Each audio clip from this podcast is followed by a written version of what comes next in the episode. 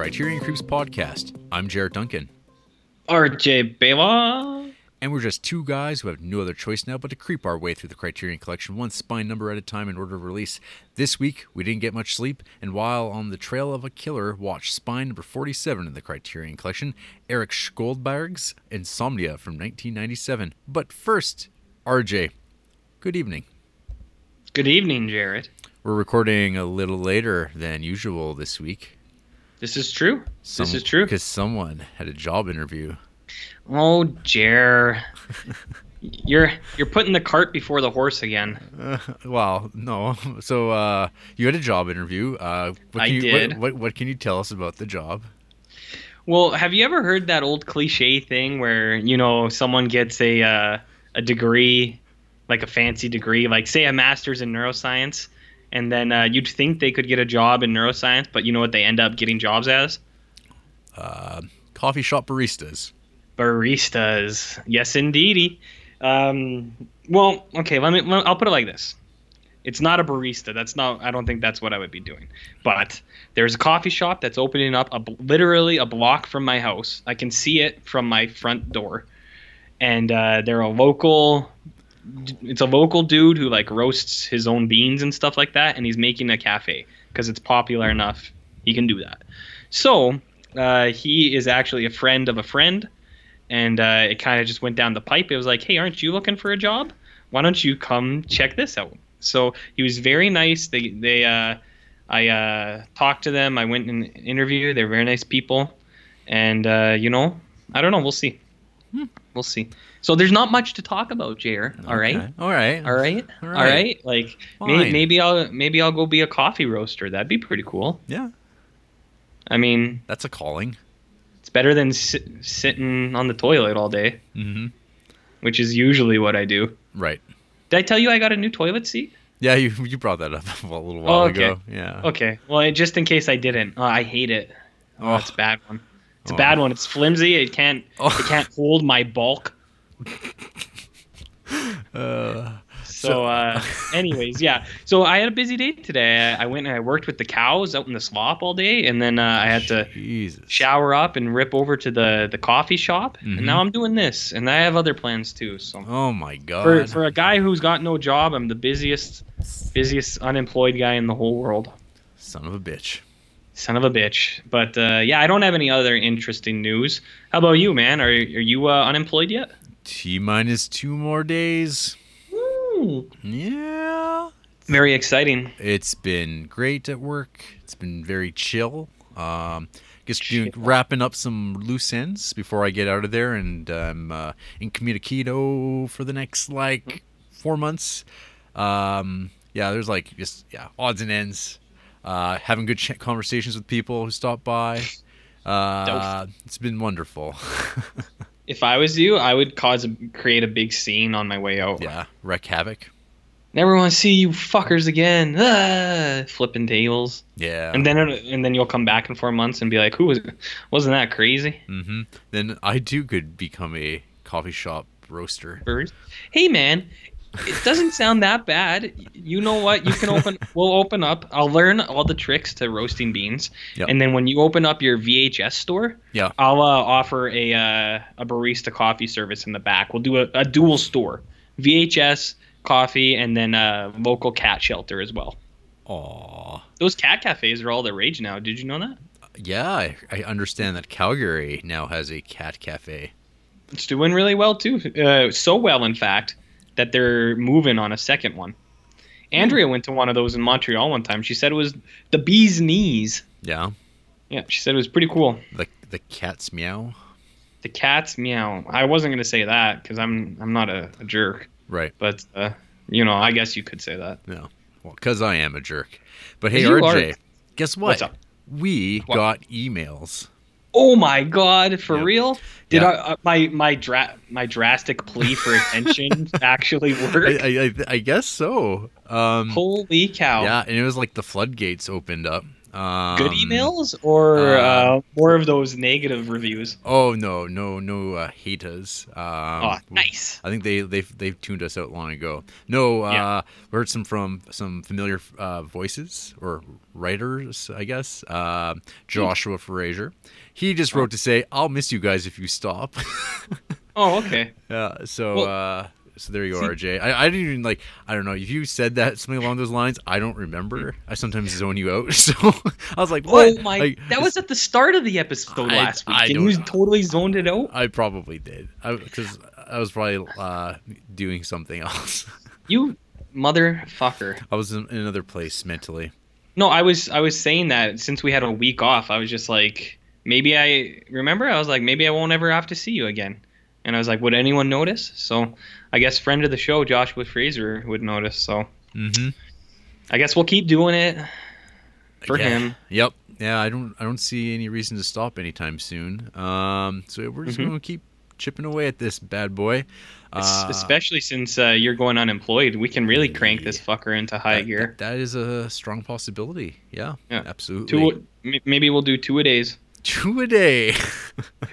like uh, like back in uh, high school football in the summer, the dead heat of summer, practicing two a days. wow. Anyways, what other emails did you get? Well, Oliver Granger, he hit us Ooh. up with three different emails. holy shit, friend of the show, Yeah. extraordinaire. So, first email, he wrote, "Hey guys, back from my holiday. Only watched Ooh. about four damn movies this month, and then adds was traveling around the states. Also got married on a cruise over there. Uh, Jesus. So congratulations, uh, Oliver, Mhm. to that. Congratulations. Uh, didn't end up listening to the podcast, so now have five episodes, five episodes to catch up on. That's always an awesome feeling sometimes to have a bunch of podcasts to blast through, um, especially when you fall Unless behind it's this podcast. that yeah that goes without say um on your Kong episode now if you want a good title comic adaptation of the willis o'brien tragedy try to get your hands on this one and he mentions which i, I thought i brought it up on the podcast but uh, i think i've mentioned to you rj that uh, alan moore uh, wrote Mhm. in the comic cinema purgatorio uh, Yes. uh, story. This is actually where I first found out about the uh, Willis O'Brien like darkness, uh, and it's like Mhm. it's a fantastic comic drawn by Kevin O'Neill. Alan Moore wrote it. It's like only like six pages long, but it's like fantastic. I like I've loved all the Cinema Purgatorio stuff that Alan Moore has uh, done. He's great, but I don't think a lot of people have checked it out because it's published by Avatar, and the comics are like ten bucks a piece US. Um, since I work at a comic book store and money is no object, I've been buying those Mhm. all up and like them a lot. But yes, thank you, because I guess I must have forgot to mention it. Um, Yeah, it's because you're Yeah. a bad podcaster. Yeah. That's hardly prepared for uh, the episodes we do. That's right. And he mentions that uh, he could probably scan it for us if we needed, but no need, sir. Ooh. But, but thank you for the offer. Uh, his final uh, message was You guys ever think about using a DNS to access this uh, Filmstruck stuff?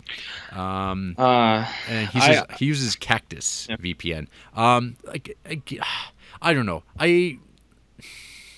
I don't know my feelings on that. Like, I think with like, well, now that you've got your Android TV thing, I think Yeah. you, you think you've got access to that stuff now anyway, or Yeah. or like torrents of it. But yeah, no, I don't know. Mhm. I guess like paying money to Filmstruck and then like having this like VPN stuff that uh, it always feels like whack a mole to me. I guess it would like it'd make Mhm. my life a lot easier in some ways um, to fill in those gaps for the stuff I don't already own. Um, Right. Which I mean, there's a lot of stuff like next week's movie that I Mhm. don't I don't have a copy of, but uh, Mhm. have acquired one. Um, so yeah, I don't know. incriminate yourself. What? Uh, anyway, Yeah. uh, yeah, I don't know. It's a it's a good suggestion. It's something I to I should think about doing maybe, but uh, yeah, maybe one day. I would hate. I would just like uh, Filmstruck available in Canada, but uh, we live in this garbage country with garbage distribution of uh, film, Mhm. and it makes me mad because a lot of people all they know is what's on Netflix, and there's like Right. oh, there was some depressing article a few weeks ago of like just like how few movies exist on Netflix in the U.S. too, like where it's like Mhm. there's like 12 movies that predate 1960 the 12 Right. movies and it's like oh that's like Mhm. I, don't- I don't know it's it's kind of cool that youtube exists and people just pirate stuff and throw it up there because you can just watch any old thing Right. and uh, it's just available for free without any service whatsoever Sure. um but yeah i don't know the this digital age it's kind of uh Mhm. it's kind of limiting annoyingly well, I would say uh, if not for my current setup, uh, I would be all over that. Yeah. Um, because yeah, because I don't have as easy access to some of these things. Like you own a lot of these and you just lend them to me, but Yeah. the the ones you don't own, I can sometimes find them on my own. But uh, right now with the setup, it is super convenient and it's super easy. I can. It's a dream right now. When it when that thing's working, it's a dream because I can just get anything I want. But Mhm. uh, um, if not for that, or if one day eventually they fry it, because that's a it seems like a constant thing is they're trying to fry all these Kodi boxes oh yeah. Um, if that ever happens, maybe I will go this route. I'll uh, give uh, buddy Oliver a uh, a ring a ding, Mhm. and I'll be like, all right, fax me that hoagie that you were mentioning from that Kong thing. Fax me that off the internet, and then uh, give me the lowdown on this DNS. Yeah. So, uh, yeah, you know, uh, one day maybe I will. I think that's a good idea. Right now I'm good, but if that ever goes to shit, then I might have to. Awesome. Well, thank you, Oliver and Josh, for the Yes. feedback and comments. Um, Yes. RJ, what Yo. did you creep this week? What did I creep this week? Oh, Yeah. baby, I got some creeps for you. Mhm. I got some creeps for you. So, uh, the first one I watched, and uh, this may be a sh- surprising because it's a weird movie that a lot of people haven't heard of. It is an '80s movie called Forbidden World, uh, and essentially this is a, uh, I-, believe, a Roger Corman pr- produced ripoff of Alien. Uh, I could be wrong. That's just what I heard. I don't even know where I had heard about this. Me. Was it? Did you talk about this on the show? Uh, I might have. Oh, I because I, did watch this, uh, and I never Yeah. even talked it up with you. I don't. I'll double check. Keep talking about it though. I- maybe maybe it was in a ghoul school or something. perhaps. But uh, yeah, so in case you did, I'll, I'll be brief. But yeah, it's like an alien ripoff in Yep. the '80s. Uh, I thought this movie was fucking awesome. Yeah. I thought it was really good. It was like uh, the setup is that the um, the people, like the humans, are creating like alien like clone DNA like they're trying to create these things and then one of them like becomes a monster instead of them like kind of stumbling upon it. And mm-hmm. then you have this like big kind of buggy spider goo alien Yes. uh, stalking everyone. Uh, this movie's really sleazy. There's a lot of unnecessary nudity Oh, scenes, Yeah, which there's is some some spa, very some nice. steam baths and Yeah. stuff. Yeah. steam baths. Uh, there's a couple sex scenes. Yes. Uh, there's Soft- beefy- soft focus. Soft focus, yeah. Uh, there's beefy dudes doing beefy things. Mhm. Um, but actually, I was really impressed with this. Yeah. Uh, I thought it was really good. Like it's uh, it's edited and paced really well. Like Mhm. Uh, in the first 10 minutes, I was like, man, this is a good movie. Like, because it's got like the synth, uh, like synthy sound, uh, score, Yeah. and uh, it's like r- kind of fast edits, and they're, I don't know, man. I thought it was really well done. Uh, that's a hard recommend from uh from me. So I don't know if I can't remember if you've talked about this we- on the yeah, show. I I, def- I watched it in October.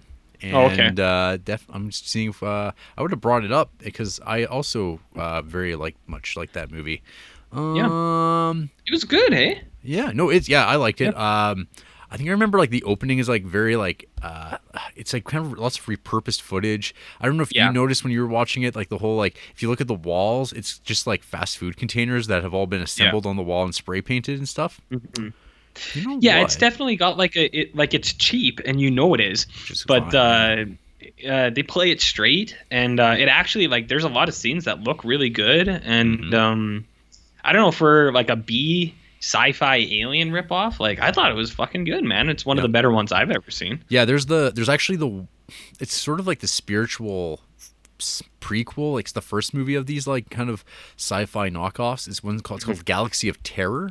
Um, and Ah, it's it's right. and it's it's far more like straight up um, Alien, like alien. Uh, but this is also very alien in a different way. yeah, Uh, which is yeah, it's it's like it. Oh, uh, I just that reminded me. Uh, one thing in this movie that was wicked was uh, some pretty primo special effects when uh, the dudes are like melting and stuff like like the the alien like bites these guys and then they start to turn into like a, a protein blob so that it can consume them later and there's some pretty wicked scenes where like the guy half of his face is melted and it's just a skull but it's like breathing and moving still and i was i was like man this looks really good like based on how all the sets are like designed and stuff like that like they they put a lot of or it looks like they tried to give the actual effects some attention so Mhm.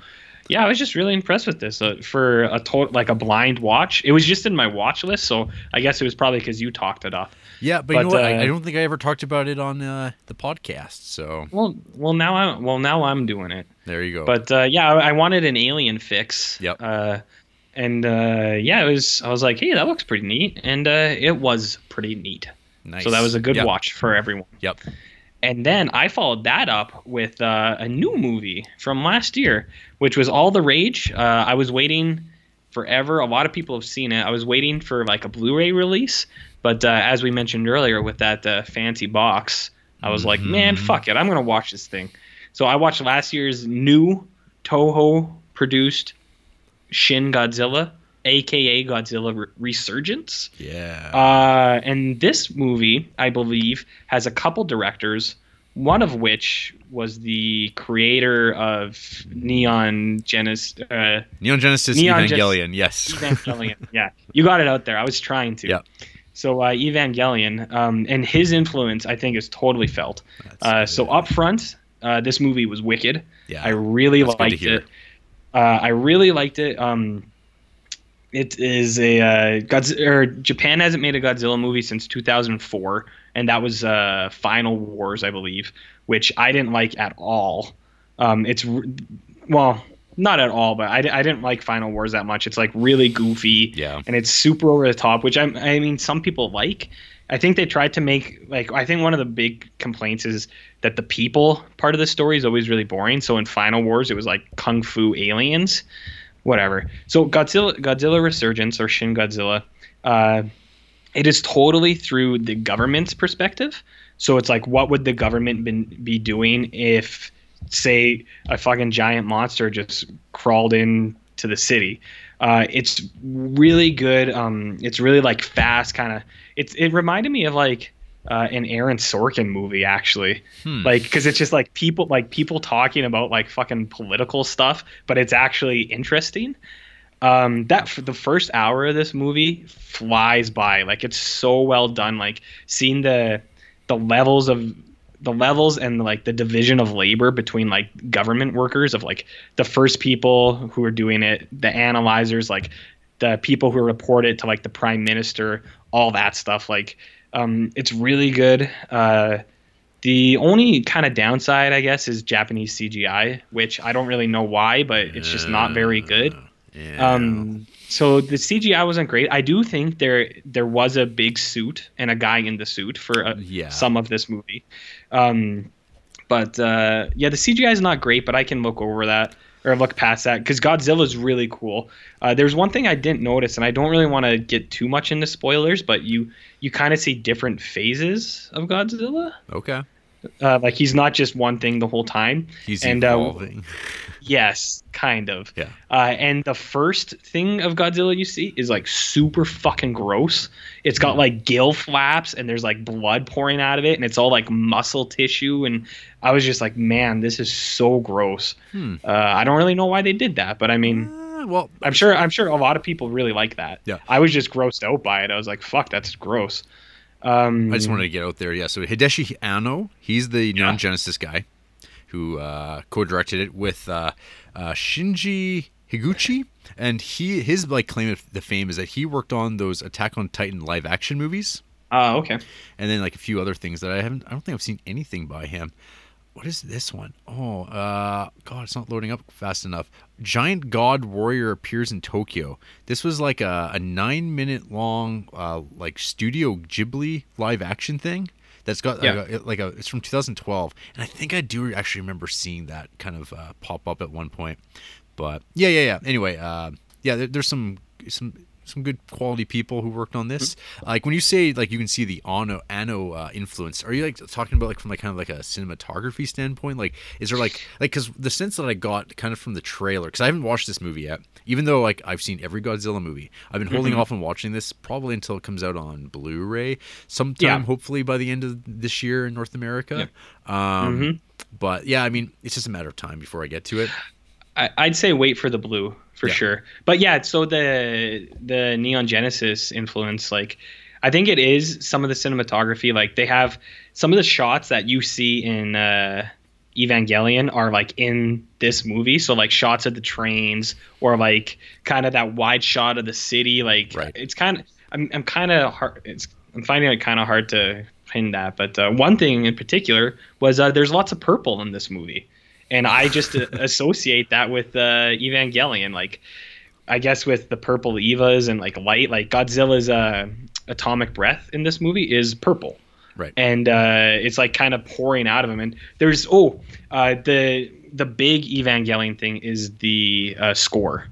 So there's a lot of scenes where it's like kind of towering shots around. You're kind of like rotating him, and there's like this really repeat, fucking repeat what you just said. Uh, Skype. Oh. Did, Skype was being an asshole there. son of a bitch. All right, uh, so the score is like Evangelion in the sense where you have these like towering shots that kind of circle around Godzilla, and there's this like really majestic fucking triumphant score, and it, it you you can't help like you get emotional. You're like, man, this is fucking beautiful, Mm. and like it just kind of you feel strong. Like you feel like you could punch through a brick wall when you watch something like that. It Right. just pumps you up. Uh, so stuff like that, I was like, man, I really like this. But the only the only real criticism, other than like the CGI, which I mean is a given, uh, it does that first hour and a half is so strong that uh, the ending kind of it kind of runs out of gas a little bit. Hmm. Um, although like I liked it as a whole. Yeah. It's just uh, it's a two hour movie, and near the end of that two hours, you're you're kind of like, all right, Wrap it up, boys. kind of yeah, wrap wrap it up a little bit. But uh, for the most part, like I really liked it. I thought it was great. How does it? uh 'cause like I saw you uh, regarded it. Seemed like fairly highly. How does it stack up with uh, those Gameras from the '90s? Oh, uh, it's it's good, man. I would put it right at the back of that Okay. of those Gameras. They, those 90 Gameras are the shit. Yeah. So I'd have to rewatch them because I've only watched them the one time, but uh, I'm sure it could go toe to toe with okay. at least one of those movies. Yeah, I rewatched those because I only I watched those for the first time a couple like a few years ago, and then I watched them again last year, and they totally hold up. They're like so impressive. Mm-hmm. Um, but yeah, cool. Well, I I'm looking forward to eventually watching Shin Godzilla. And, Yeah, uh, yeah, I'd say wait for the blue. yeah. But uh, so that's all uh, I watched. But I read two books this week, Jared. How is that possible? I read well, one I was already like hundred pages in, but uh, Okay. I've actually started capitalizing on my unemployment. I'll just talk about one though, maybe for time. Okay. And uh, so I read Gerald's Game by Mr. Stephen King, Ah, as this is somewhat the Stephen King podcast. Yep. Uh, so I bring it up because it will be a movie this very year, uh, probably in the summer, by uh, our boy Mike Flanagan, Yeah. uh, who I don't know if we've actually talked about on the show or not. Maybe in passing, but uh, yeah, I'm not sure. I think maybe maybe Hush was pr- talked about.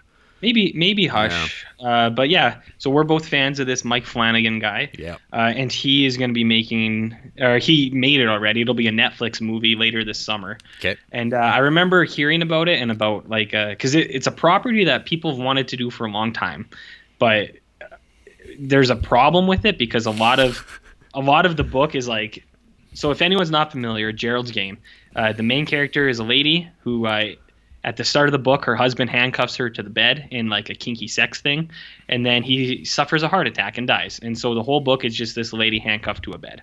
Yep. Pretty scary, right?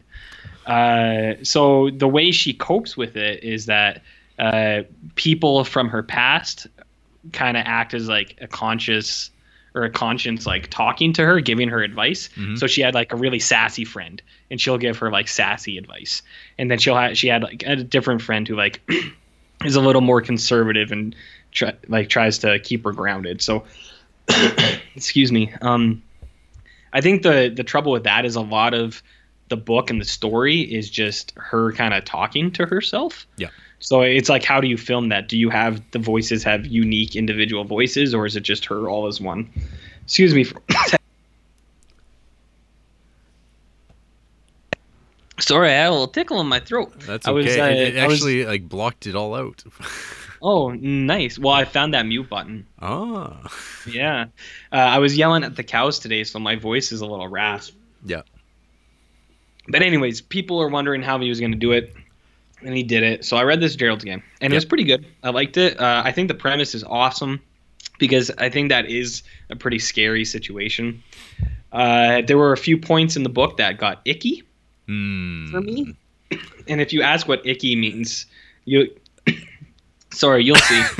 uh, you know what? Whatever. Gerald's game was good. I liked it. Yeah. Uh, that's it. Okay. Yeah. I mean, Uh, so over to you. Okay, so like I had only read like a little bit of Gerald's game, and uh, like I, what did I read about like the first fifth, maybe first hundred pages, and I, I enjoyed what I was reading, but then I just like like like I've mentioned before with fiction books, I kind of just set it down and then I move on with my life. But like uh, I remember reading and being like really impressed with. I love how good uh, King is at creating characters and just like making you care about them in like Yeah. no time at all, which is like a shortcoming I think of like a lot of fiction these days, be it film or comics or whatever, where it's just like they think that you just they assume that you're going to care because they're, you're reading it rather than hey I have to win you over as a writer, and like so I mean like I always love like the, mm-hmm. those first that one chapter where he's like oh now you're the dog like this this wild Yeah. dog that's just wandering around. You get to like you get to the entire backstory of this dog and you're like oh this poor dog, mm-hmm. like, and it's just like incredible.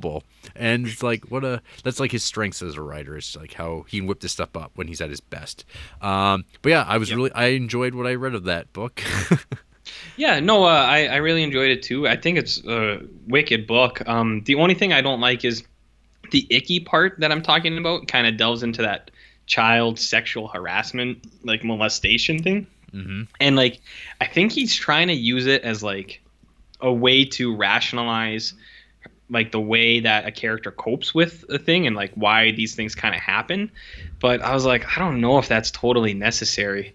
I don't know. That was the part i didn't like but uh, i actually really liked the ending. It kind of took a turn that i wasn't like you kind you can kind of see but like you're like will he won't he? It's like i, I wonder like what there's like a certain element he brings up like where there's something that kind of she sees when she's on the bed Yeah. and you can't really tell like what's real and what isn't and where he takes that i thought was really cool. Well, so um I mean, yeah. and, yeah, and plus, like with this story, like the other thing that pops in my mind is like just like enti- an entire chapter, like describing like the process of her like seeing that there's a, a glass of water Mm-hmm. on the like the bedstand, and the process of like trying to get it, and it's just like it's so good, like it's like or that stuff's like really well done. yeah yeah. no that stuff's all that's why he's so good man. That stuff was all really well done and then uh one there's a scene with the handcuff which is if they i hope they show it in the movie and if they do people are gonna be fucking like phy- physically upset by it because it's just it's it's gross. Yeah. and uh, i i don't get squeamish when i read because i'm not a nerd but uh reading that i was like oh you kind of you let out a little grunt. You're like that's gross No, it's really gross. Um, but yeah, he's the best. He's so good. And then the book I read after that is just a prime example of why Stephen King is uh, Stephen King and other people aren't. But uh, maybe I'll talk about that next week Okay. because that's going to be a movie soon too as well. oh, a tease. A tease. Well, yeah. well, Like a horror. I've got I got two movies here for you. Lay it on me. Uh, first, I'll talk about uh, me and the boys. We went and watched another Neil Breen movie. Oh no. Uh, yep, following up from Double Down. Uh, Mm-hmm. We watched his film called Fateful Findings. Uh, Yeah. This movie came out, I guess, in 2013. This is a movie readily available on YouTube uh, for your perusal. Uh, I think in some ways, Fateful Findings tops uh, Double Down. Uh, so in this film, also starring, written by, directed by one Neil Breen, uh, Uh-huh. he's a writer who is in a car accident, and I, I don't know. He he's having some difficulties like getting back to his life. So it's almost like Stephen King. Oh. Um, Neat. neat. So, so the actual story begins with like him and this like girl as little kids, and they find like a magic box in the forest, and they the girl takes a bracelet out of it, and they bond over this thing. She writes it in the note saying, "This what a magical day," and then she holds onto this notebook until the day she finds Neil Breen's character again. Um, I don't know. There's some subplots involving like uh, somebody's like friends who like they're like in a shitty relationship. Um, there's like a like a murder that gets staged to look like a suicide, and then there's a like heroin overdose scene that is made to that basically plays out like a suicide. Um, there's lots of things getting thrown around there's lots of really really bad camera work and bad editing Nice. and bad sound design. In fact actually at times you could almost say that the sound design is really good in the sense that it like resembles like uh like a david lynch film like in an eraserhead movie where there's this like low rumbling industrial sound over like every scene even though they're just like in a like residential home. Um so yeah the story is just about him oh yeah he's got laptops.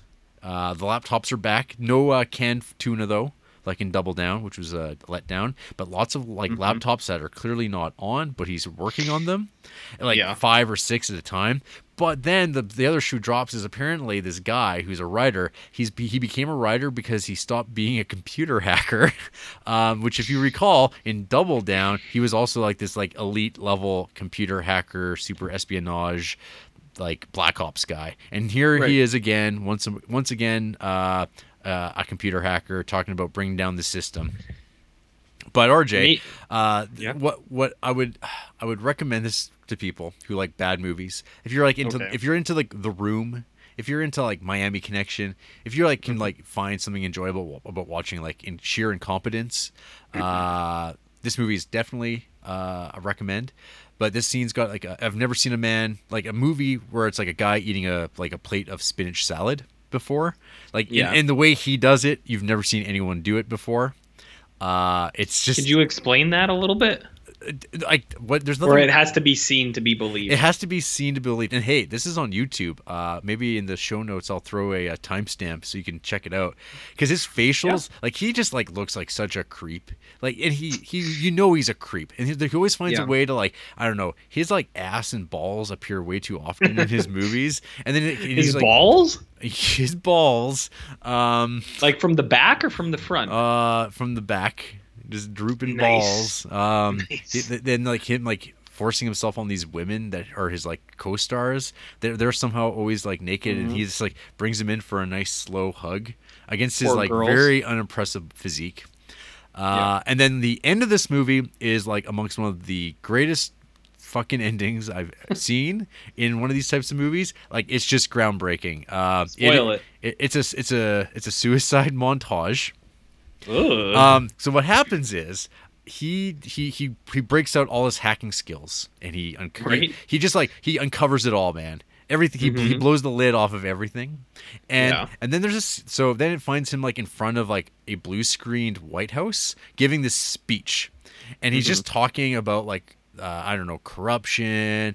And then like there's this like shot of like a bunch of like actors, like just like not even actors, just people pretending to be actors, all standing around in suits off to the side. And then he's giving the speech, blah blah blah. And then they'll cut to one of them talking about, "I am like a bank executive, and I cannot believe now that my sins have been found out that uh, that I was so evil, and there's like nothing I can do now but to end my own life." And then mm-hmm. then the guy just is standing there, and then he pulls a gun to his head and shoots himself in the head, which is mm. fucking hilarious. And then another person comes up and just says, "I am a bank executive and I cannot believe this has happened." And then we get like a montage of this guy like hanging himself in a room. And then another one of like a woman like she's like I don't know a, a senator. And I can my connections with this system have also been uncovered. And there's only one option here now. And then you can see her like uh die by uh, starting the car in like garage carbon monoxiding herself.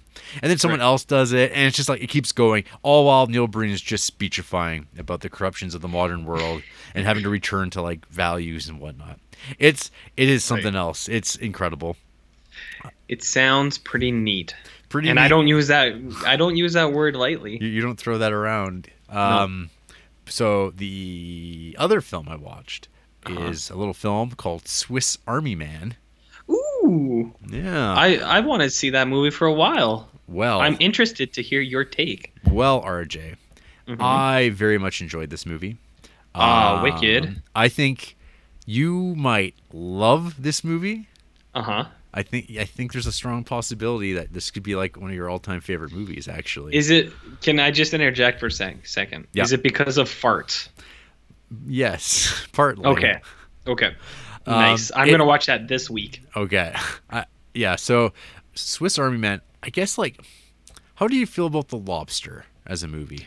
I liked The Lobster. Okay. I, I really liked it. Uh, roommate Scott did not like that movie at all, though. Mm. So uh, he little might little see- differing tastes. Swiss Army Man, I think, is like a, a bit of a Rorschach test. I think some you Mhm. hold it up, some people like love this movie, and some people will just they hate it. Like on my Letterboxd, it seems pretty uh, divisive. People like just like oh, I don't like this thing at all, uh, or they just like just hate it. Like they just hate it, or they really like like it a lot.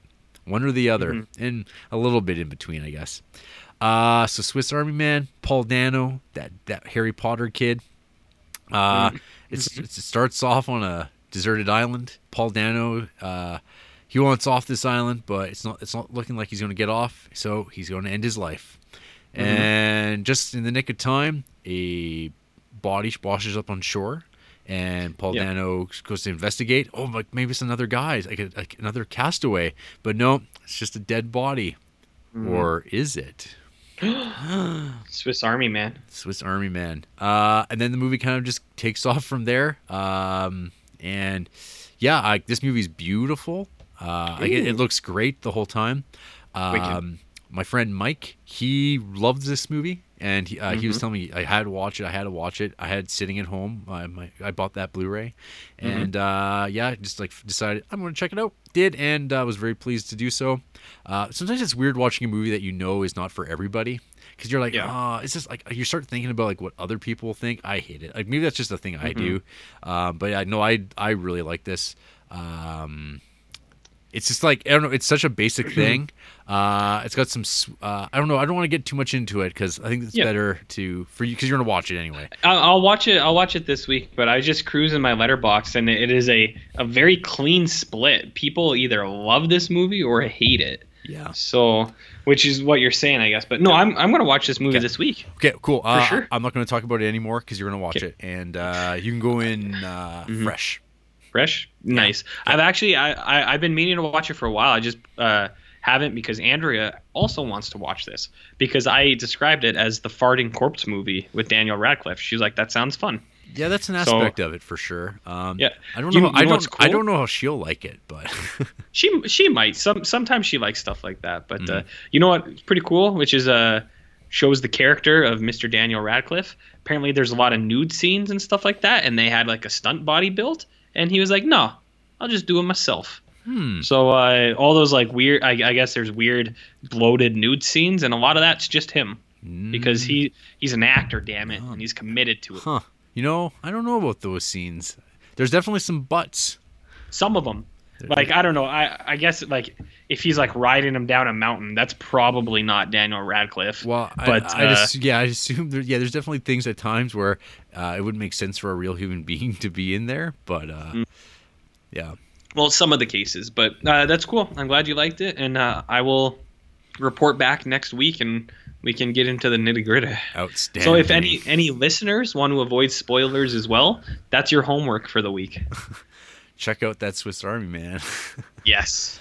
Um, hey RJ, Yo. got, you got any news? Got a little tidbit for you. Okay. Uh, before at my actual news, I heard uh, this is like a, a couple days old, but our buddy, as I mentioned him before, Mike Flanagan, he's gonna make a adaptation for uh, Haunting of Hill House or something. on- the House Shirley Jackson, Okay. the Shirley Jackson story, Haunting of Hill House or something Ah. yeah, like that. or something. Which like um for Netflix because he's in that Netflix game now and he's got that Netflix money, so that's pretty cool. I'm excited to see that. I think he's a neat dude.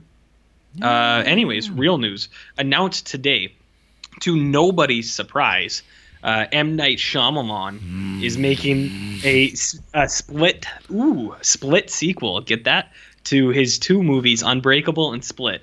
There's going to be a sequel convergence of the two, and he did this in grand fashion. Uh, and people don't know this, but uh, Jarrett hates this stuff. Well, I, we talked about that, I guess, but um, we sure did. uh, I mean, uh, I follow M Night on Twitter, and uh, he tweets the most ridiculous shit sometimes, and I always send them to Jarrett, and he hates it. But that's uh, and so he announced this movie in a standard M Night f- fashion in a single tweets, where it's like Bruce Willis will return as Harry Dunn. Tweet. Samuel Jackson will return as Mr. Glass. Tweet. James McAvoy will return as 100 characters. Tweet. uh, Anna Taylor Johnson will return, and then it was like in the sequel to both movies, now titled Glass. And what was my So- response, RJ? Uh, I think I can't remember. I think you said "fuck that," or no. Actually, it was a, it was great. He misspelled uh, "ass," which I thought was super funny, and I I wish you would have tweeted that under the Criterion creeps. I you know. quote tweet it and just say, "Hey, you misspelled ass." yeah. Um, so I mean, this is no surprise to anyone. I'm that's why he threw that in there. Uh, he says this was his plan all along, which I think is bullshit. Yeah, I think he made this movie and they pressured him into connecting it back somehow, and it was so successful that it's like, all right, well, I guess we should. Um, yeah, so no surprise. Uh, I know you're not excited about this. I'm not either because I think Unbreakable's perfect, and I don't want to see any sequel to it. Uh, but I think remember when we were talking about Split, and I I was talking about why I didn't like it and how I feel like it kind of glorify like victimization and like trauma stuff like that. Yeah. The way that M Night announced that that girl will be returning, like the lead in Split, I I feel like if she's going to be a main character, she must get powers too. And you know why? Because she was molested and because she went through this thing. Or like cuz why why else would she be there? Like do you know what I mean? I don't know, uh-huh. we'll see, we'll see. But like for him to like announce that she'll specifically be back, I don't think she would just be there in like a throwaway like, "Hey, yeah, that guy was scary. Okay, see you later." like she must play some role in the story. Maybe Bruce Willis will take her under his wing. Yeah. And be like, I heard you had a hard time. I had some hard times too. I was a guard then he at just a got a bull. stadium. Yeah. So I don't know. We'll see, I guess. We'll see. But uh, I know you hate this, but it's the news. Yeah. So what are you going to do? Nothing but complain. Nothing but complain on a podcast Make sau- that uh, saucy three remarks. people listen to. That's right. Yeah. Um, well, for my news, I've got sad news. Mm-hmm. Uh, another Criterion Creeps alum has died. Uh, Yeah. Will our rampage of killing directors ever stop? Uh, Jonathan Demme uh, died today. I don't even know what he died of, other than he died. Um, He's kind of old, wasn't he? He's on the older side. I mean, so he's one of the old um, Roger Corman directors who kind of went on to have his own career, directed a bunch of music videos. There's the one that he worked on that I want to watch imminently, the Radiohead one, uh, or Radiohead, uh, Talking Heads, um, Stop Making Sense. And then, uh, yeah, he directed that Silence of the Lambs, He which sure did. is like, you know, one of the finest entries in the Criterion collection. Certified hit from Um, everyone involved. Yeah, and like my Twitter has just been like constant, just like critics and directors getting retweeted by old Gil Guillermo del Toro, just talking about how like Jonathan Demme was like the nicest guy. Everyone Mm-hmm. seemed to like like him. Um, Your your buddy M Night had a tweet about him too. I bet, yeah. after he went on a tirade announcing his movie, then he took the time to uh, address the fallen uh, Titan. Mm Mhm. Yeah, So yeah, um, yeah, it sucks. We weren't even gunning for him either, no, so it's like what we can't even win. Like the people we don't want to die keep dying, and Max Landis is still here, just breathing Aw. people's air. Fuck Um, him. Oh boy, Whatever. oh boy. I hope he's listening. I hate you. Anyways, yeah, that sucks. Hmm So uh, I'll Um, pour one out tonight for him. There we are. Uh, my other news tidbit, uh, I got very excited about. Uh, even though this was only like an announced movie that's going to happen that I don't even know it's like hasn't begun production or anything. Usually Yeah. I don't even talk about this stuff, but this one is on a topic near and dear to my heart. But there is now coming a Vince McMahon biopic. No shit. Yes, this was all the talk uh, yesterday in wrestling spheres and like people making jokes about Vince McMahon and like how this movie's going to play out. Um, I don't think it'll ever live up to what my movie would be about Vince McMahon, but uh, this is kind of interesting. I guess, I guess like so this these these dudes wrote a script and they didn't but they didn't have any permission at all to make this. I, I was gonna ask, is Yeah. this like an endorsed biopic It is. It apparently it is now. They got the rights. They actually Okay. bought the film rights to do this thing. So, I guess it's got some blessing. But uh, Vince McMahon, uh, the I guess mastermind of the current WWE product, The Yeah. he is uh, capricious. He changes his mind a lot, so we'll see. We'll see how this plays out in the end. But I mean, once a contract's signed, I guess that's that's all you need. Uh, we'll we'll we'll wait and find out how this plays out. I'm very curious about who will play Mr. McMahon. Um, James McAvoy. James McAvoy. Um, sure. Uh, I saw someone throw out a good pi pic of uh, uh, Bruce Wayne, Ben Affleck, with his gray hair, with that mhm. that body of his. That body. That he that'd be pretty good. Yeah, he's like that northeastern uh, American kind of accent, possibly. He just has to get past that Boston thing, Mhm. and just Yeah, and you know if Justice League tanks, then he'll really be scrounging for something. So they might be able to scoop. Be able to. yeah, I, Yeah, I hadn't heard about this at all. This that's pretty exciting. I'll Yeah. watch that. yeah. Fuck yeah. I'm yeah, I'm I'm stoked. hmm but we'll see. Like I said, things like this can uh, die off at the drop of a hat. Sure. Um, I believe it's coming out from TriStar Columbia or something like that. Um, let's see, direct, directed by John Requa and Glenn Ficarra, the directorial team behind Crazy Stupid Love and Focus. Crazy Stupid Love's all right. I heard Focus was uh, whatever. That's the one with Will Smith as like a hitman. That sure is. right. Yeah, with your uh, buddy Margot Robbie is in that too. Yeah. You know who they should have got to make this fucking movie? The dudes who made uh, Man on the Moon and People versus Larry Flynt. Oh, uh, Milos. Yeah, Yeah, Milos Forman. yeah. Yeah. man, that guy's fucking the master. Well, whoever wrote that those scripts too, like oh, uh, yeah, yeah, yeah, yeah. The guys who did like Ed Wood, who wrote Ed Wood Mhm. too. Yeah, those guys are biopic ge- uh, are. genies. they are genies. Genies. Yeah. Well, uh, that's cool. I'm gonna watch the fuck out of that. Yep, can't wait. Mm-hmm.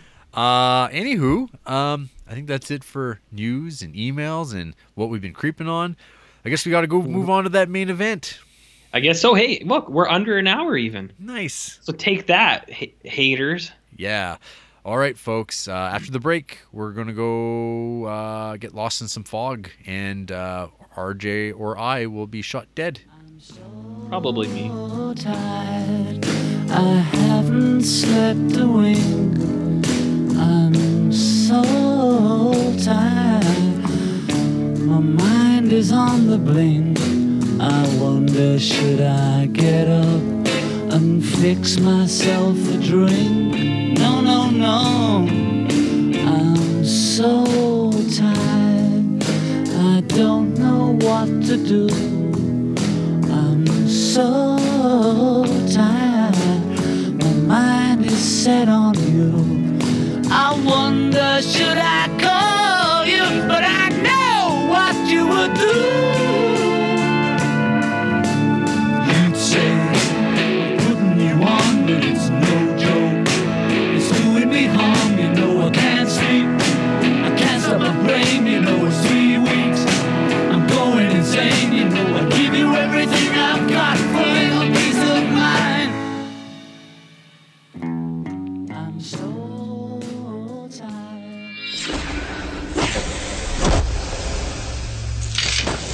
fra en ungdomsfest midt på natten lørdag, ble funnet på søppelfyllinga 30 timer seinere. Han er kald, han er beräknande. Man tror at han er intelligentere enn politiet. Jeg er glad for at det var du som ble tilkalt. Du hadde masse blåmerker bestandig. På armene, på halsen, overalt. Tanja har et forhold med en eldre mann. Eldre enn jag.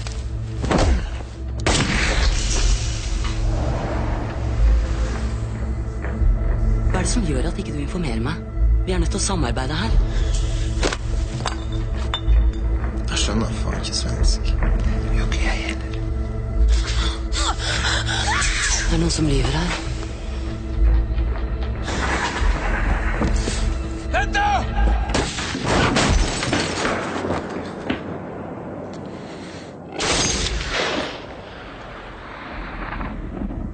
Den som synder, And we're back. And we're talking about Insomnia from 1997, directed by Erik Skjoldbjærg. There's been a murder. A man has killed a young girl. A Norwegian police detective, Erik Vik, and a Swede now working in Norway, Jonas Engstrom, are sent to investigate. They investigate. The, uh, the girl seemed to be cut off from her friends. Something was going on. There might have been another guy. Details are scarce, but there seemed to be a secret there. Uh, and no, this movie isn't Twin Peaks. Um, There's further investigation. Uh, and then a guy is found, uh, but the arrest is botched. The Swede, Engstrom, kills his partner by accident. But instead of admitting his mistake, lies about the suspect being the culprit. And now the suspect knows he didn't do it and has something to hold over Engstrom's head. Suspense ensues. And that's essentially the story Yeah, of here. that's it. Yeah. Um and I guess the whole backdrop to it is that it is set in northern Norway, which is a unique part of the world where uh, for months on end during certain times of the year during the I guess the winter for there uh, it's summer and uh, the sun is out all the time there's no night and this proves to be a problem for a southerner like uh, Engstrom who does not get sleep. And this I guess is getting to him. So, um, my history with this movie is I had never seen it before. Um, I remember first hearing about this movie early on in the days of finding out about the Criterion Collection, and you know, skimming through all the titles in there and being like, "Oh, Insomnia! Oh, it's like a crime movie. Oh, it's about like a murdered girl. And oh man, mm-hmm. this movie sounds awesome. Like this sounds so up my alley." But this is, of mm-hmm. course, back when like you'd actually had to buy these movies and track them down, and that was like di- more difficult to do. And then RJ, Warner Br- mm-hmm. Warner Brothers came along, and they sure did. They had uh, this Christopher Nolan guy direct a remake of this movie, uh, starring movie stars like Al Pacino and Robin Williams Yes, and yes. Uh, Hilary Swank, and they they made this movie, which I saw, and uh, I don't know, Insomnia. The the idea of watching the remake was always like kind of in my mind, like oh, I should definitely check it out because you know Yeah. it's like the original, and you know it's going to be better, and blah blah blah. Um, and yeah, I don't know. I this, there's always something else to watch, and one of the purposes of doing this podcast, this whole project, is to get through all the movies, and it's now brought me here to watching Insomnia, the original. Yes, yes. Um, so uh, I'll just kind of start talking about the movie, I guess. So the Sure. opening, the opening credits, uh, it's very like the first thing that popped into my mind is like, oh, this movie came out post seven. uh, th- This is it's kind of weird watching this movie now because like the whole opening montage, you get the um, the not Robin Williams character like struggling with this girl, and then she winds up with her head going through a nail that's happened to be on the wall, and it's an accidental death. We all we know this all, and then I'm like, but I'm watching this movie, and I'm like, oh, I've seen I have seen this movie because I've seen the Nolan movie, and then like there's like the the cleaning of the bodies, and like it's like very like oh this is like seven, this is like seven. Um, and then I'm like, Sure. oh, it's like serial killer stuff. And then I'm like, that eight millimeter film that it's shot in, I don't know if it's aged that well. It's very much of the 90s. Um, and then like I start realizing as this movie's going, this is really like like the remake of this is like beat for beat in a lot of ways. Like a lot of the stuff is just there. Um, but you know, this is the funny thing. There is something missing in the storytelling and pacing in this version that Nolan definitely adds to things that I think makes it an improvement um, over over this version. Because for the most part, this movie feels like a I don't know if you've watched very much British television crime shows, but up until the scene where uh, Engstrom kills his partner, this felt like very like conventional, and I was kind of like, huh. Why is this a movie? Because it felt like exactly like uh, an episode of um, uh, Cracker or something like that. Uh, like, Sure. like any of this like British stuff I've watched from the '90s, so from this era, it's like very like stripped down, low budget. Uh, it's like all these the big city detectives coming into a small community to investigate something, and you can tell the story over the course of one episode. Very basic stuff. Um, but so yeah, I don't know. Um, I'll, I'll talk. We'll talk more about the movie as we go. But my feelings on this is this movie's okay. It's not a bad movie, but um, I didn't uh, have time to watch the Christopher Nolan Insomnia this uh, week, but I watched it a year ago and I watched all of Christopher Nolan's movies like in one go again, and uh, I got to say that I think it's like a much better movie. Right? Yep. Okay. So, To you, as we to me, as we teased last week, this is a rare rare time where this is a movie that I not only own that you don't, but I have seen before and you haven't. And I think people, I think I've let it slip a few times that I am a big fan of Mr. Christopher Nolan. Uh, he's my my number one guy, like uh, Bob and Jackie Nicholson. Some people will get that. Uh, anyways, so I've always held the Nolan one in high regard. And I, when I found out that there was the original uh, and Criterion and all that, I was like, fuck yeah, I'm going to buy that. Because I love that Nolan movie. And it's the only Nolan movie that's a remake. And uh, I think I've later deduced that, oh yeah, this is probably a studio movie. Like, he made Memento, and the studio was like, let's see what you can do. Make this. And uh, I think this is like, I would say this is probably his only studio movie because this is the only one, or for Nolan, it was the only one he didn't write, and it was the only. Anyways, I'll Yeah. get I'll get to Nolan stuff later. So for Insomnia, I've seen this before, and uh, I watched it about a year or two ago, maybe when I bought it, right? and I was very much the same that you are. I was of the same opinion. I was like, man, I like Nolan's more. I don't know if it's just because I saw that first and I remember it better. It's like all these things are kind of beat for beat. Uh, I just I didn't think much of it. I was like, it's good, but you know, Yeah. it's not super good. Right. Uh, watching it again this week, Yep. uh, it was a big improvement. Okay. I actually enjoyed this a lot more on a second watch. Hmm. And I think part of it was because I had going into it, I had high expectations because I hold Chris Nolan up on this pedestal, pedestal, Hmm. and uh, I was like, I want to see this thing that he made, and I watched it, and I was like, huh, that's it, huh? All right, Right. well, I guess I was like, I, I always have the Nolan one. Watching it this time, I was I went in with kind of lower expectations because I was like, I've seen it, I know how it plays out, I know I like the remake more, uh, and I actually enjoyed it quite a bit. Um, Okay. there's a there's a lot of stuff that I uh, I like in it. Um, I think the one of the biggest things is like the color palette. Like it's so bland and bright, and I think that's one thing this movie or one of the things this movie did a way better than the remake is it really kind of sticks like this desolate area where it's like up in Norway everything's like really like washed out bit more dreary than the kind of Dreary. uh, picturesque Alaskan wilderness. Exactly, exactly. So, um, I I guess on the whole, I actually enjoyed the uh, the original Insomnia uh, a lot more this time. I thought it was really good. Um, and because I can't avoid it because I need to compare the two. Uh, I watched the Christopher Nolan one last night too. Yep. So uh, di- I watched it back to back, like on consecutive days.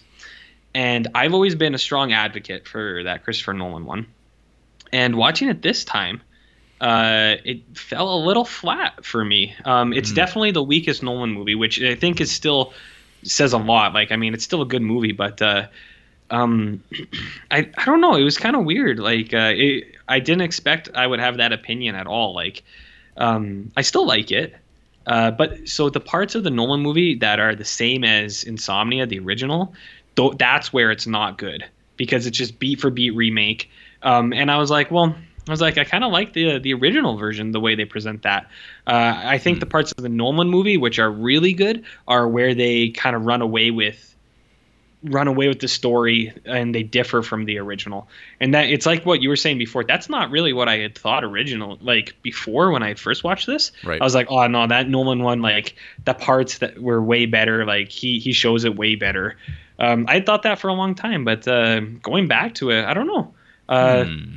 so my point i guess was uh i think this movie really warrants a rewatch Okay. uh not anytime soon but i think definitely if you had watched the christopher nolan one first and then you watch this one i think it kind of taints your viewing a little bit I think I I would uh, almost guarantee that's the case for me. yeah yeah, it, so it kind of kind of blocks your the way you watch it a little bit. But um, Yeah, well, because like the whole time, I just kept having deja vu and be like, I've seen this, but I've seen it like, I don't know, Better, better, right? the- the- it's shot Yeah. like it's shot uh, so beautifully in its Mhm. like in, in the uh, remake, the music, the Mhm. you have like movie stars and the the pacing. It seems like okay.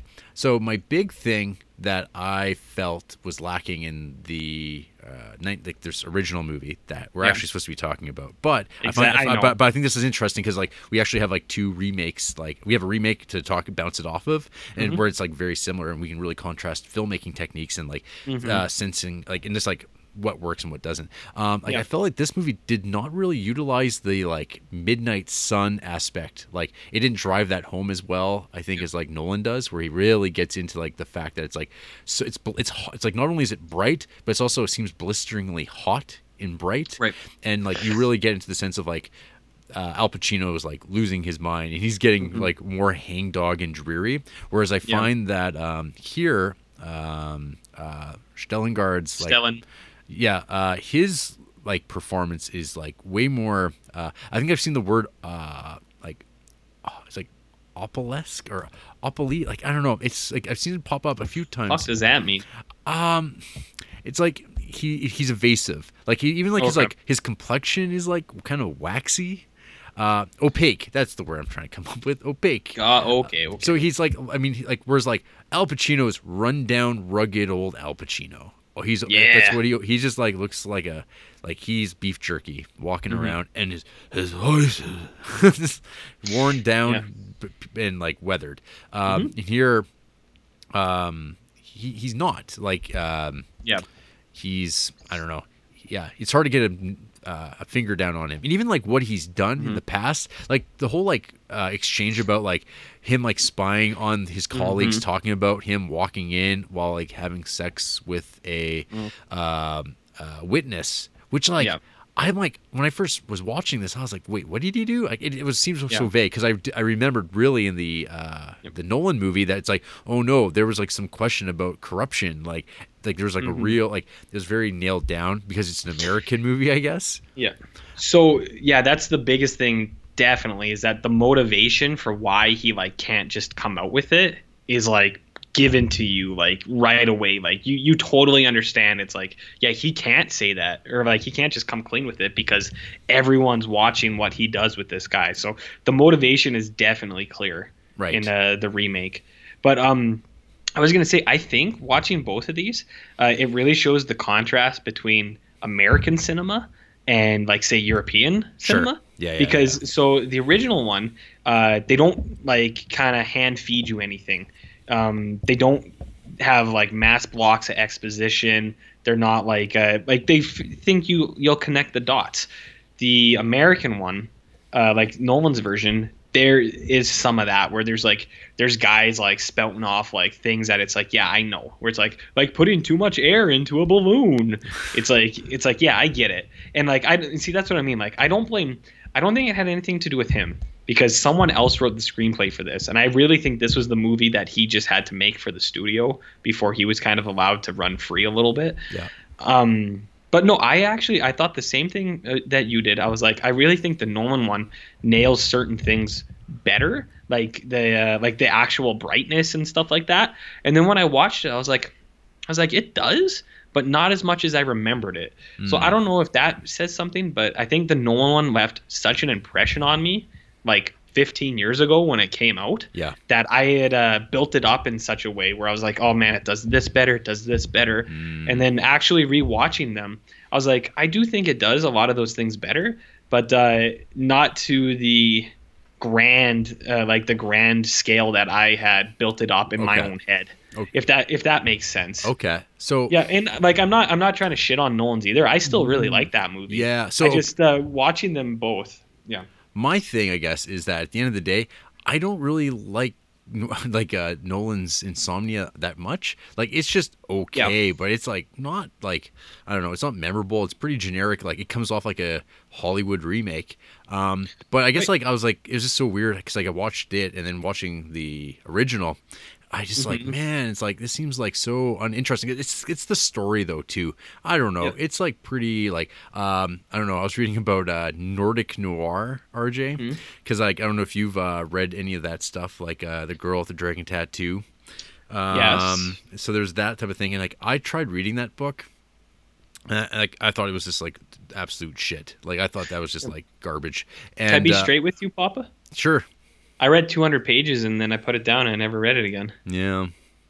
So anyway, Um, sorry. so anyway, so like this, like I don't know, like crime genre stuff. It's got to be pretty good or interesting to like draw you in, and this seems like Mm-hmm. fairly simple. Even though it's got this great like kind of high concept, which I think is what was kind of why Nolan would have even wound up doing it, because this whole idea of like, Yeah. oh, it's a place without sun. It's like, Mhm. what if people broke into people's dreams? What if a guy uh, couldn't remember ten minutes ago, and we edited it that way? That's like always kind of been Mhm. his thing. So Insomnia, kind of like there's that kernel of an idea, um, but at the end of the day, Mhm. it's sort of just what it is. Um, and so my first real note about this movie uh, is vomiting in the alley, the barking dog. Interesting scenes to carry over between both films because I Mhm. totally forgot RJ about the fact that he goes back to that alley to shoot the dog to get a bullet to match. you, you you know what though? What? They uh they try to save face for Pacino. Yeah. Because it, it would be against character in the remake. The dog is already dog, dead. Yes. And I Yeah. remember, and I was like, "Oh, like that's," because I was like, trying because it's like, yeah, you get this like really grotesque scene in the Yeah. original of him like Mm-hmm. digging out a bullet, which I guess is just there to like make you really hate this guy. Which like, Yeah. he's not particularly likable up to this point, and this isn't giving doing him any favors. Yeah. Um, he's he's like not likable at all in the whole movie. Where like for Pacino, I think it's like he has to be likable because everyone knows fucking Al Pacino. They're Yeah. like this. Everyone loves this guy. he's Al but, uh, Pacino. he's yeah, Ser- no, Serpico himself. Serpico. Yeah, I thought the same stuff, and uh, yeah, like the Nolan one, it, it's beat for beat, and all they do is they kind of elaborate a little bit more. They give uh, there's a little more breathing room where, like, like I mean, like in the, in the original one, like they don't waste any time like Yeah. telling you what's going on. Yep. They they I think they just they think that you're gonna figure it out. It's like yeah, the audience can figure out like how we jump from A to C. Like we don't need to fill in all the gaps. Right. But uh, I would say definitely like because I I was the exact same thought of you, but uh, the repeated watching or the the rewatch, it uh, it was really it was a lot better. So I'd say Hmm. give it like two years Mhm. and watch this thing again. And I and that's weird, but well, like well, folks, uh, when we uh, re-record all of our Criterion Creep watches, like Yeah. we'll watch the movies again. We'll, st- Again. we'll start at number one. We'll work our way up, and when we get to Insomnia, uh, we'll we'll see how I feel about it then. But like, I, I mean, I can totally buy. Yeah. I, I accept exactly what you're saying. I probably, uh, Yeah. you're right. Like it probably is now that. It's, it's it's watching it in that order, which is interesting. Um, like I don't know if a lot of remakes will have that same power because maybe they're Yeah. not so beat for beat, or there'll be like different qualities. So it's like it's really weird how similar they are, I guess, and like how much it's stuck to the uh, original. Because actually, we will be uh, sooner than later. We're going to be watching The Vanishing, Mm, and mhm. there's that. There's the American remake of that, which I have not seen, but I, I think that Yeah. movie uh, completely uh, shits the bed, from my understanding. But we'll find Well, out then and there. So that's the thing too. Most uh most remakes don't have uh fucking mega all star Chris Nolan at the helm, so right. they can't all benefit from having the the best out there. But uh, yeah, I don't know, man. Like I uh, I enjoyed this one a lot more on the rewatch, and Oh. um So since the uh, since the remake is uh, fresh in your mind, RJ, uh, how, was was there finger banging in the Christopher Nolan version? what? Oh no, uh, no, no. Actually, that scene's actually played really funny. Yeah, no, Um, like that's that was my memory because when I was watching this, I was like, "Whoa, this guy's a Mhm. cretin! Like he's he's a real fucking weird dude."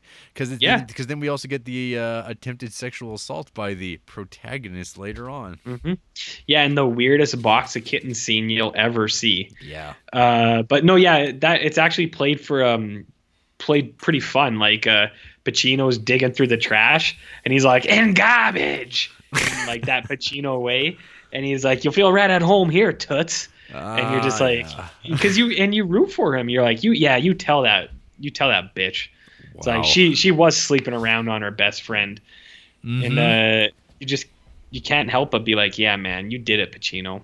Mm-hmm. But uh, it actually my my only uh, notes about the remake is about Pacino uh, because okay, uh, okay, we'll, we'll save those. Save those. Okay. Okay. Uh, share your notes about the original film that we're actually supposed to be talking about. well, so I I did kind of touch on most of that stuff, like uh like we were saying i actually like the opening i think it's a cool cold open where it's just like you just watch a guy kill a girl Yep. and like without any context Right. i think that's good uh, like i said like the bland washed out palette of everything uh, i think paints how like why the people are trying to get out of this place and kind of the environment really good uh, the girl's got a sweet keanu reeves poster in her room i thought that was awesome uh, there is a scene where Stellan Skarsgård is trying to sleep with his watch on, and I feel like that's really stupid. and I know people do that, but it's like, of course you can't sleep. You got a watch on. But how do people sleep with watches on? I, I sleep with a Fitbit on all the time, How the fuck do you do that? very easily. Doesn't that bother you? Not in the least. You are a weird dude. You're a weird dude. Um, there's a scene at the end where Stellan Skarsgård goes over to the bed, and it is well, well below his knees. So he's either like seven foot five, Yeah, or the beds in Norway are super small. that's quite possible. Quite possible. Uh, yeah, no, I don't know. I, I liked it. Um, I really liked it this time. There there's a lot of things and there's a lot of things that I liked. Like so generic here. Uh, I don't know. I think the interplay with the other cops is a lot better in this one.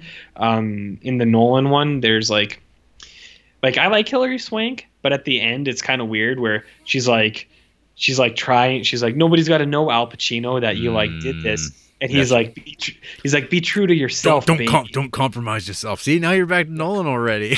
yeah, I know, I Hey, know, but so, it's, it's hey, hard we, not we, to. We haven't even we haven't really even talked about like the villain of like the the movie. The uh, Skarsgård? n- no, well, the the the actual The actual killer? the, the killer, the crime, too- Mr. Crime Writer John Holt. Yeah, it's too hard for me not to picture Robin Williams, even while watching the original, where I'm like, this guy's not Robin Williams. Yeah, during uh yeah Robin Williams' dark phase, his like Yeah. uh, his trilogy of like Death to Smoochy and uh, One Hour Photo and Insomnia. He, he's really good in this movie, though. I, I like Robin Williams. I think he's really good in these movies. Anyways, Do both But, these uh, movies. both these movies. Yeah, the original, uh, the villain, like he's good. He fits the role Yeah. pretty good. But um, I don't know. yeah, I don't know, man. What do you What do you think? I, I don't know. I agree. Um, my only other big note here is is the ending here better than the Nolan movie? Yes, because the I- ending of this movie is a freeze frame of glowing eyes in the dark. Eyes wide come- open because his eyes it- never get to close. RJ. His eyes never get to close, and uh, I forgot that that was how it ended. And then when I watched it, I was like, "My God!" Like it's. I think it's really funny. Um, It's, it's ballsy. That's for sure. I, It's I, I- ballsy. I, I, kind of like. I don't know. You could like laugh at it. I don't know if a movie Yeah, could pull that funny. off now because it's like. Tw- No. like, oh God, that movie's twenty. This movie's twenty years old now. That's nuts. Could could you imagine if one of those Marvel movies where it's just like Iron Man, he's like, I sure learned how to be a, a man again, and then it zoomed in on his face and it went dark, but his eyes were still lit, or like Cyclops' visor. Yeah. and then underneath it just said "Stay woke," and it's like, you didn't even mention how woke these are. Oh, woke. Yeah, God, God damn. well they they can't sleep, Jer. Oh, um, yeah.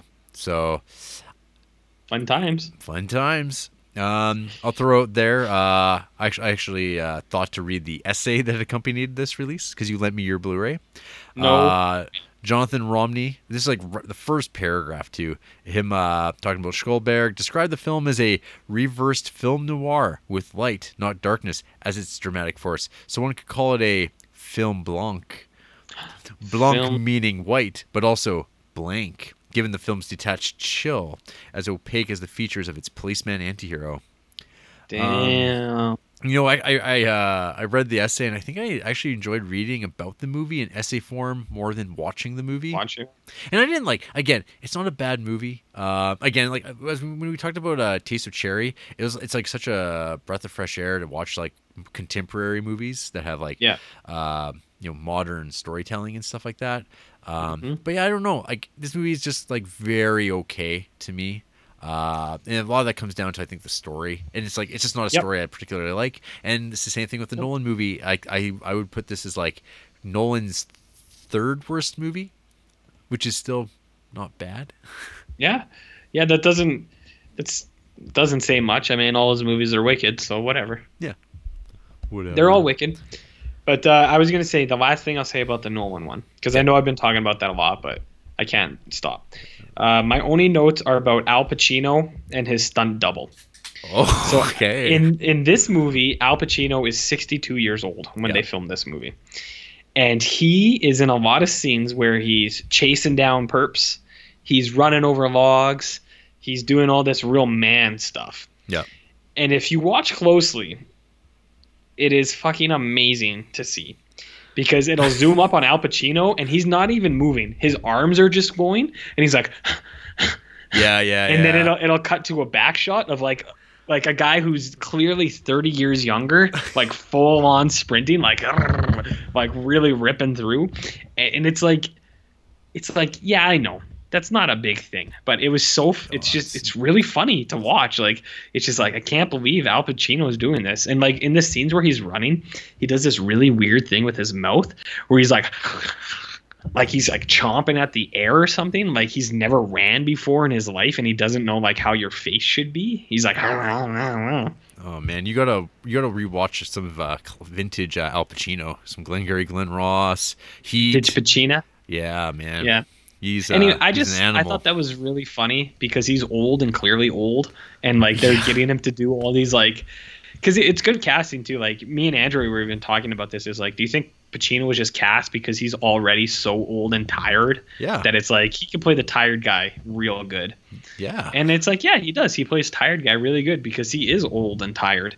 right. But uh, yeah, no, I just those those uh, chase scenes with him are pretty fun. Right. They're pretty fun, man. Fun. But uh, yeah, I don't know, man. Uh, I like the original a lot more than I did. That's So, good. That's what I'll say about this That, that- movie. that is, gives it hope. Maybe I'll have Yep. to uh, watch it again two years from now. give it give it like two years and then watch it again, and you'll be like, yeah, this was pretty good. Clean the palate. Yeah. Yep. Well, Exactly. well, RJ, maybe uh, several other people should also watch this movie again in two years because this Uh-oh. movie it's got some hate. I can see that. So yeah. who hates this movie? Uh, uh, a constant factor it seems sometimes in who hates this movie. Fat Pie Forty Two. Uh, it's been a while since I've uh, come across any of his comments. That's gross. Um, The original movie, which Christopher Nolan remade. Both movies are similarly dull, dreary, and disappointing. While this version contains some rather more subtle acting from Stellan Skarsgård, rather than the overacting we saw from Al Pacino and Robin Williams, he's rather difficult to sympathize, sympathize with. In the end, I felt the movie. Yeah, exactly. Uh, I felt the movie was a less than pleasant experience without much to justify it. And then he says to go to his blog to read his full review. No. Wow. No fat No. pie. We will not give you that click today. Um, somebody here called Ethne gave this movie two stars, and they had the hot take of just as boring as Twin Peaks, but with a more subdued color palette. Huh. Just as boring, hey? Just as I don't think I've ever heard anyone describe Twin Peaks as boring. Yeah, not not anyone worth paying attention to, like Eh. Eth- Ethne.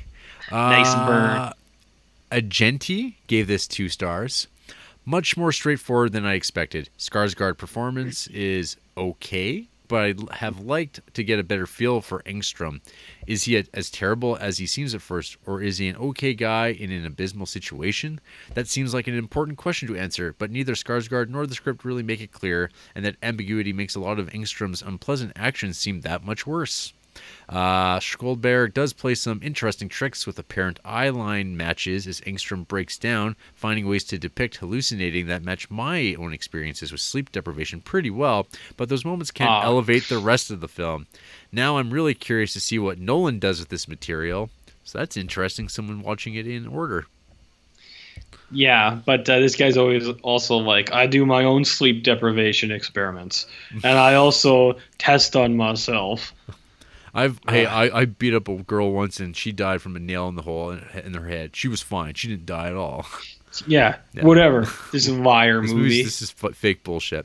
Yeah. Um, And then from actual legitimate film critic uh, Mike D'Angelo, he gave this two and a Oh. half stars. He had some words for it. Mm-hmm. Found found this even more underwhelming the second time. Really, Criterion? Nolan's remake is one of his weakest films, but he still improved upon the original in many respects, most notably by devising a plausible reason for the antihero to cover up the accidental shooting. Skarsgård Mm-hmm. performance is more compellingly opaque, see, opaque, Ah, than opaque. Pacino's, but he still can't sell that initial self-serving decision, much less its increasingly ugly chain of after effects. The film turns into Bad Lieutenant minus the anguish, which is really just garden variety sordidness. It's apropos, RJ, that Engstrom's Oh, abortive assault on the motel desk clerk takes place against the wall of toilet paper rolls. Uh, Skol- I, um, Skjoldbjærg doesn't even do much with the ever-present glare of the midnight sun, paying little attention to the time of day except when Engstrom is lying awake in bed, which I completely agree with. Um, Yeah. Like you didn't get the sense of the time of day really, and it seemed Mm-hmm. like anybody was like, uh, like, exper- like, hey, what are you getting some sleep? Like the whole idea of hey, you need to get some sleep. That wasn't Mm-hmm. played up too much, not as much as the Nolan, which again is like American sensibilities, I think. yeah. Um, and of course, uh, here at the end, looking at his filmography since, uh, filmography since, and I endured something called Pioneer, I feel Yeah. wholly vindicated in my 1998 dismissal. So here's one guy who I guess uh, waited like like 15 years before going back to it and was still not a fan. Um, yeah. Yeah. that's the other thing with uh, Mr. Uh, Director here, uh, Sch- Sch- Skjoldbjærg. His filmography is super underwhelming. He's only made like I think I think it was eight feature films. He had like two short films that are also included on the Criterion Blu-ray, and then he's directed a bunch of stuff. He tried going to America to make movies, didn't work out, and then he directed this movie with Wes Bentley, I think, called uh, Oh, okay, Pioneer. yeah. yeah, Yeah, yeah. and it's like, yeah, he didn't, he didn't, he didn't take off. He didn't set the world on Well, fire. That's fine. I don't need more movies from him, but uh, I was gonna say uh, the time of day, uh, like in the two movies, Nolan does do that good, but it also has something I absolutely hate. Like, so Pacino does it pretty good, where he's like, "Let's go pull that kid out of school," and they're like, "It's 10. and he's like, "You bet it is," and they're like, Pete. uh, and then there's this fucking piece of shit actor named uh, Nicky Katt. Oh, don't you say anything bad about Nick Katt. Oh, Nicky Katt is such a piece of shit. Why do you like him? and he, he like laughs. He's like, "Yeah, you got him." He's also I I don't I hate him because he's in The Dark Knight, and he says the the perfect movie. The only blemish on that entire movie is he's driving the SWAT car or the truck, and you know what he fucking says? I didn't sign up for this. Fuck you, you piece of shit. It's like, yeah, of course you did. You're a fucking SWAT like guy. So I, I hate that piece of shit. Why do you like him? He sucks. Uh, have you ever seen The Limey? no. Okay, you should watch The Limey. Steven Soderbergh's The Limey. He he's got a good he he gets a pass in that movie, and then he also plays like an actor playing Hitler in uh, another uh, Steven Soderbergh movie, Full Frontal. That's why he's in uh, Insomnia then, because uh, I don't know if you know this, but the two producers on the Nolan remake were Steven Soderbergh and Mr. George Clooney. There you go. He's one of their boys. So Good old fashioned Hollywood. Yeah. Okay. He sucks. I, I don't care. I hate him. Nobody cares. he didn't sign up for this. He didn't. Yes, you did, Oh my god. well, I hate it, Jarrett. And I hope other people will will grow to hate that as well, and see how dumb it is. well, I hope that uh, we'll brand it so when people do hear it, they'll just think about how much you hate it, and then they'll like start enjoying it out of spite. Well, fuck. Yeah. Yeah, I, I yeah okay. Spite is fine. Spite's a, gr- a great thing. Uh, makes Spite. Mm-hmm. the world go around. Uh, any last thoughts, RJ, before we wrap this one up? Uh, my opinion, better on a second viewing. So, if you were felt underwhelmed, give it another shot. Okay. There you have it. Uh, after the break, um we are going to finally be able to close our eyes after another episode. You gonna kill me tonight? left a winger 'cause she been down south and held peasants in her arms. She said, I could tell you stories that could make you cry. What about you? I said, Me too. I could tell you a story that would make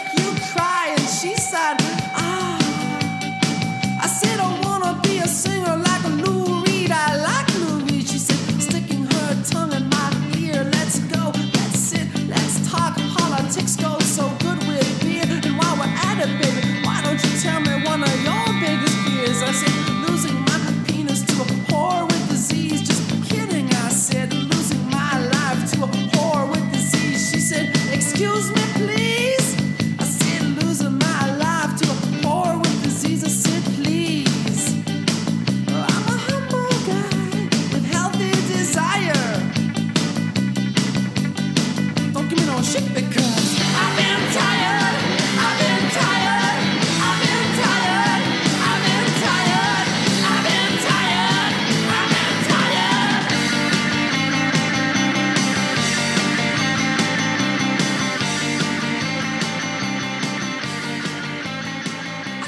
RJ, uh, whatever happened to Hilary Swank?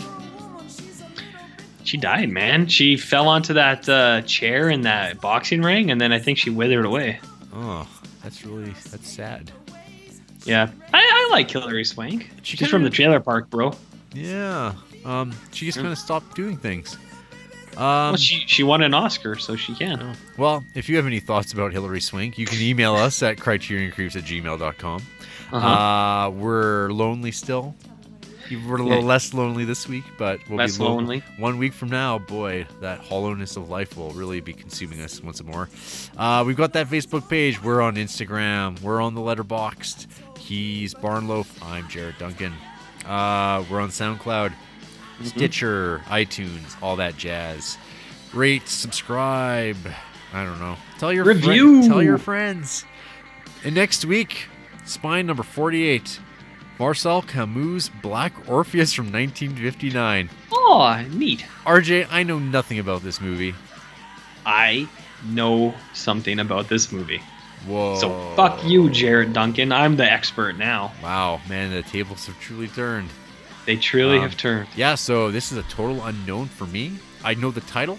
Uh, I think uh, I've never seen a Marcel Camus movie before, uh, but I'm going to be watching one in a few days, and I'll be doing a podcast where we're supposed to know about these things. Um, Well, I uh, fortunately I take this job seriously, so uh, I I have a few things to say next week. Outstanding. Uh, well, good night, folks. Uh, hopefully, where you are, the sun sets at an appropriate time. Is that like a butt joke? You know, where it's like see where the sun don't shine. Man, oh man. Bye. Uh, but I re- I wrecked it again. Yep.